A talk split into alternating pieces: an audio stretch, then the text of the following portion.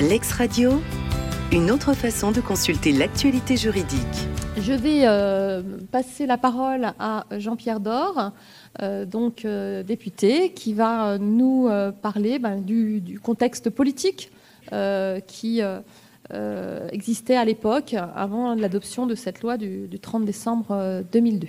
Bon, merci de m'avoir invité à cette réunion. Je suis très heureux d'être là et puis de retrouver ces amphithéâtres à laquelle j'ai eu le plaisir à l'époque de, venir, puisque c'était la seule faculté de médecine de Paris. C'était la grande faculté de médecine de Paris, la rue des Saints-Pères, avec l'école de médecine qui se trouve carrefour de l'Odéon. Et en 1970, ça a été dissous. Et ces facultés ont été dissoutes au profit d'universités dans les hôpitaux, comme l'université euh, Pitié-Salpêtrière, Claude Bernard, et j'en passe. Les sept ou huit, euh, même une dizaine, je crois, une dizaine d'universités dans la couronne parisienne. Donc cette faculté, moi, ça me fait plaisir de la revoir. Et ces amphithéâtres qui, à l'époque, étaient les amphithéâtres de cours magistraux. Au-dessus, on avait les travaux pratiques, les cours d'anatomie, les dissections, etc. C'était avant 1970, bien entendu, donc ça remonte à plus de 50 ans. Donc ça fait plaisir de revenir ce matin. Simplement, je suis, vous l'avez rappelé, mais je suis député honoraire, puisque j'ai eu quatre mandats, 20 ans, et j'ai rendu, euh, ma, euh, ma charge là au mois de juin, je ne me suis pas représenté. Mais j'ai été le rapporteur de la loi Abou en 2002. Alors, qu'est-ce qui s'était passé? C'était, vous l'avez dit, la loi Kouchner, mars 2002, qui était une belle loi, puisqu'elle permettait euh, de en fait, premier point, c'était d'obliger les professionnels de santé, les établissements hospitaliers à être assurés. Il fallait une assurance de façon à avoir une assurance qu'on appelle la responsabilité civile professionnelle. Obligation d'assurance parce que il fallait que dans cette loi Kouchner, on puisse indemniser tous les accidents ou incidents médicaux. Et en particulier, le grand incident de l'époque de Bernard Kouchner, c'était l'indemnisation des infections nosocomiales. Vous savez ce que c'est que les infections nosocomiales, qui sont des infections euh, qui sont malheureusement, qui étaient très fréquentes à l'époque dans euh, les services hospitaliers, mais également euh, dans les cabinets médicaux. Donc, il fallait une obligation d'assurance. Dans la loi Kouchner que vous aviez débattue, je crois, il y a quelque temps, il y avait effectivement des tarifs pour les professionnels de santé qui se trouvaient à être obligés d'être assurés, tous les professionnels de santé, et ils devaient être soumis à ce qu'on appelait le bureau centralisateur de tarification. C'est-à-dire que euh, les assurances ne pouvaient pas euh, faire ce qu'elles voulaient sur le plan tarification. Il y avait un bureau central, un BCT, euh, qui permettait d'avoir des tarifications qui puissent être raisonnable. Et dans cette loi Kouchner, il y a eu la mise en œuvre, la fondation de l'ONIAM, qui est l'Office national d'indemnisation des accidents médicaux, qui existe encore et qui euh, euh, travaille beaucoup. Je crois qu'il y a des représentants tout à l'heure, j'ai vu, de l'ONIAM, donc euh, qui permet de prendre en charge tous les incidents qui sont ce qu'on appelle les aléas thérapeutiques. Parce que vous aviez deux choses. Les aléas, et la faute. Quand il y a une faute avouée, euh, reconnue, ça dépend effectivement du professionnel de santé et de, sa et de son contrat d'assurance. Quand il y a un aléa thérapeutique, c'est l'ONIAM qui pouvait intervenir. C'était la philosophie de la loi Kouchner. Alors, euh, je passe sur le défaut de la loi Kouchner, c'est qu'il n'avait pas du tout pensé aux problèmes économiques. Et on s'est trouvé, mars 2002, la loi Kouchner a été votée en mars ou avril 2002, et dès la fin de l'année, on s'est trouvé dans une situation d'urgence, parce que les grandes compagnies d'assurance, qu'on appelle les, réassureurs, hein, qui sont auprès des, assureurs classiques, les grandes compagnies, je pense à Saint-Paul, je pense à CE, je pense à d'autres grandes compagnies, se sont désengagées parce que pour ces compagnies, l'économie des contrats d'assurance était très faible. C'était de l'ordre de 0,1 ou 2% de leur euh, activité euh, économique. Donc ils se sont désengagés parce qu'ils se sont dit on ne va pas rentrer dans ce jeu-là, d'autant plus qu'il y avait deux choses. D'abord, c'est que les tribunaux s'étaient engagés à avoir une juridiction qui était de plus en plus galopante, avec des grands procès et des grandes indemnisations. Donc, euh, à l'époque, il y avait ce risque majeur de euh, désengagement. Donc, quand il y a un désengagement des compagnies d'assurance, en fin d'année 2002, on s'est trouvé à ce que les hôpitaux, les cliniques et certaines professions médicales à risque, gynécologie, obstétrique, les échographistes, en particulier dans les échographies euh, fétales, dans les échographies euh, euh, des, grossesses, mais également d'autres échographistes, les anesthésistes, la chirurgie, dans certaines positions de chirurgie, c'était ce qu'on appelait des professions à risque. Et ces professionnels se sont retrouvés avec l'absence de contrats d'assurance ou alors avec des contrats d'assurance qui dépassaient les normes et où il y avait des contrats d'assurance qui, à l'époque, en 2002, étaient plusieurs dizaines de milliers d'euros, plusieurs dizaines de milliers d'euros, et ils étaient incapables de, pouvoir euh, honorer, si vous voulez, ces contrats d'assurance. Donc, désengagement des compagnies d'assurance, risque de sinistralité au niveau des professionnels de santé, mais également des établissements de santé, et on s'est trouvé devant cette situation d'urgence. Donc, situation d'urgence, il a fallu s'adapter très rapidement avant la fin de l'année 2002, puisque les contrats d'assurance repartaient en 2003, il fallait trouver des solutions. Et c'est là où la loi Abou est arrivée, où euh, Jean-François Mattei, à l'époque euh, ministre de la Santé, a réuni, a fait des tables rondes entre les assureurs, entre les professionnels de santé, entre toutes, euh, les, personnalités qui pouvaient représenter la responsabilité civile professionnelle, les juristes également, et il y a eu cette décision de créer cette loi Abou, Nicolas Abou qui était sénateur, donc fin 2002, début 2003, et il fallait qu'au 1er janvier 2003, les professionnels de santé soient assurés.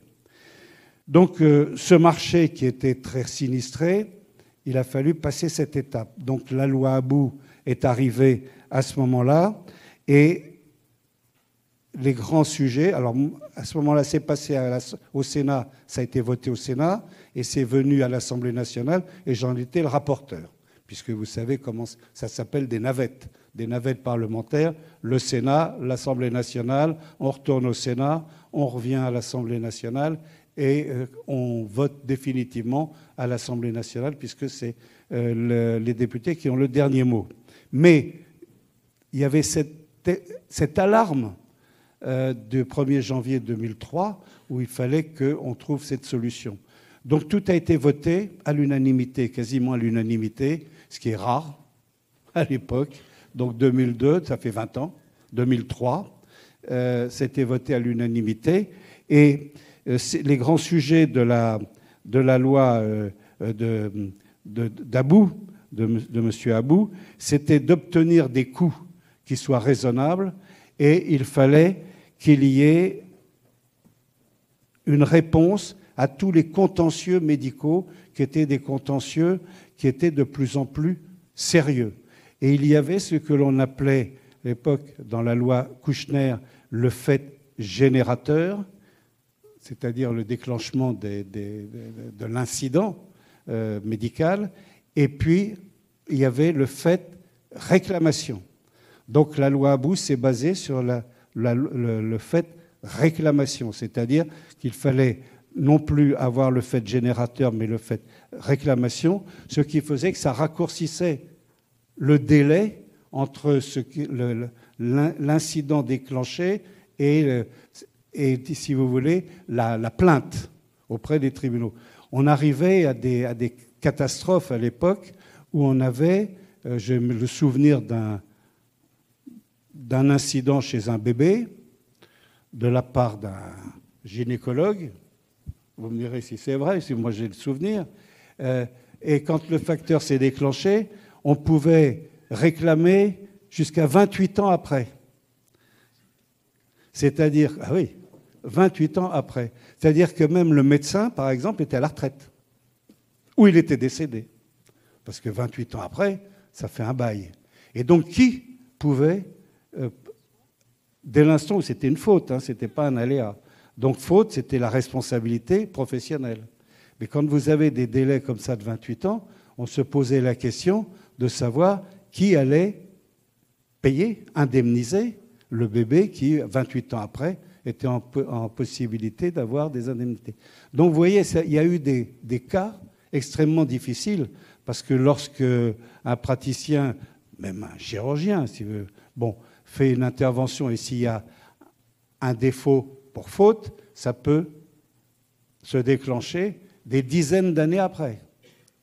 Mais à ce moment-là, le médecin n'est plus en possibilité de travailler, il ne travaille plus ou il est décédé. C'est les familles qui, c'était les familles qui étaient euh, les testamentaires, les héritiers de ces défauts. Donc vous voyez, il y avait des difficultés juridiques terribles et il fallait trouver cette solution. Il fallait trouver des solutions. Donc la loi Abou a essayé de, tempérer, de calmer les problèmes juridiques. Est-ce qu'elle est qu'elle a été efficace ou pas? Je n'en sais rien. Euh, c'est vous qui le définirez. Simplement, pour terminer, c'est de dire qu'en 2021, il y a eu un rapport sénatorial euh, qui a été, euh, qui s'est occupé de savoir ce qu'était devenu la, la, loi Abou et qui a constaté que finalement ce n'était pas du tout une mauvaise loi. Les, les, les chiffres exacts de ce rapport, donc, qui date de juin 2021, ça fait un an, un peu plus d'un an, il y a eu 25 23 000 sinistres en France. Il y a eu 314 nombres de sinistres graves. Quand on parle de graves, c'est-à-dire plus de 200 000 euros d'indemnisation. Et la charge anticipée des sinistres, je ne sais plus ce que ça veut trop dire, ça, c'était autour de 500 millions d'euros. Alors, c'est donc finalement des chiffres qui paraissent euh, importants, mais finalement, moi je dis moyennement importants quand on voit le nombre d'interventions chirurgicales en France, le nombre d'interventions euh, sur le plan échographique, sur le plan euh, des naissances, etc. Donc ce sont des chiffres qui sont quand même relativement faibles. Et ça, c'est les assureurs qui pourront nous dire exactement quels sont, eux, leurs propres euh, chiffres. Donc voilà le, bilan qui est partiel de la loi, de la loi Abou, donc en 2021. La conclusion des sénateurs, c'est de dire qu'il faudra faire un suivi régulier, parce que au cours du temps, ce qui nous échappe, et je le dis sincèrement, ce qui nous échappe, c'est le problème juridique des tribunaux. Il y a parfois une, juridiction qui est de plus en plus galopante, compte tenu de nouvelles solutions thérapeutiques, etc. Et il y a des procès qui euh, qui s'engagent dans des chiffres considérables. Donc ça, on ne peut pas on peut pas y échapper, hein, c'est un problème de, juridiction. Et donc ça permet, cette juridiction oblige à revoir régulièrement le suivi de la loi Kouchner, puis la loi Abou. Voilà un petit peu les, comment les étapes qui ont été effectuées. Mais depuis 2003, puisque depuis le 1er janvier 2003, la loi Abou est encore actuellement appliquée en 2023, donc euh, depuis 20 ans les professionnels de santé, les cliniques, les hôpitaux bon, se satisfont euh, probablement de leur contrat d'assurance. Vous me direz si c'est vrai, mais ce ce qu'il faut quand même dire, c'est qu'on avait réussi, nous avions réussi à mettre autour de la table la caisse d'assurance maladie. Et la caisse d'assurance maladie pouvait prendre en charge une partie des contrats d'assurance des professionnels de santé qui sont bien entendu conventionnés en euh, secteur 1, mais même, je crois aussi en secteur 2, une petite part.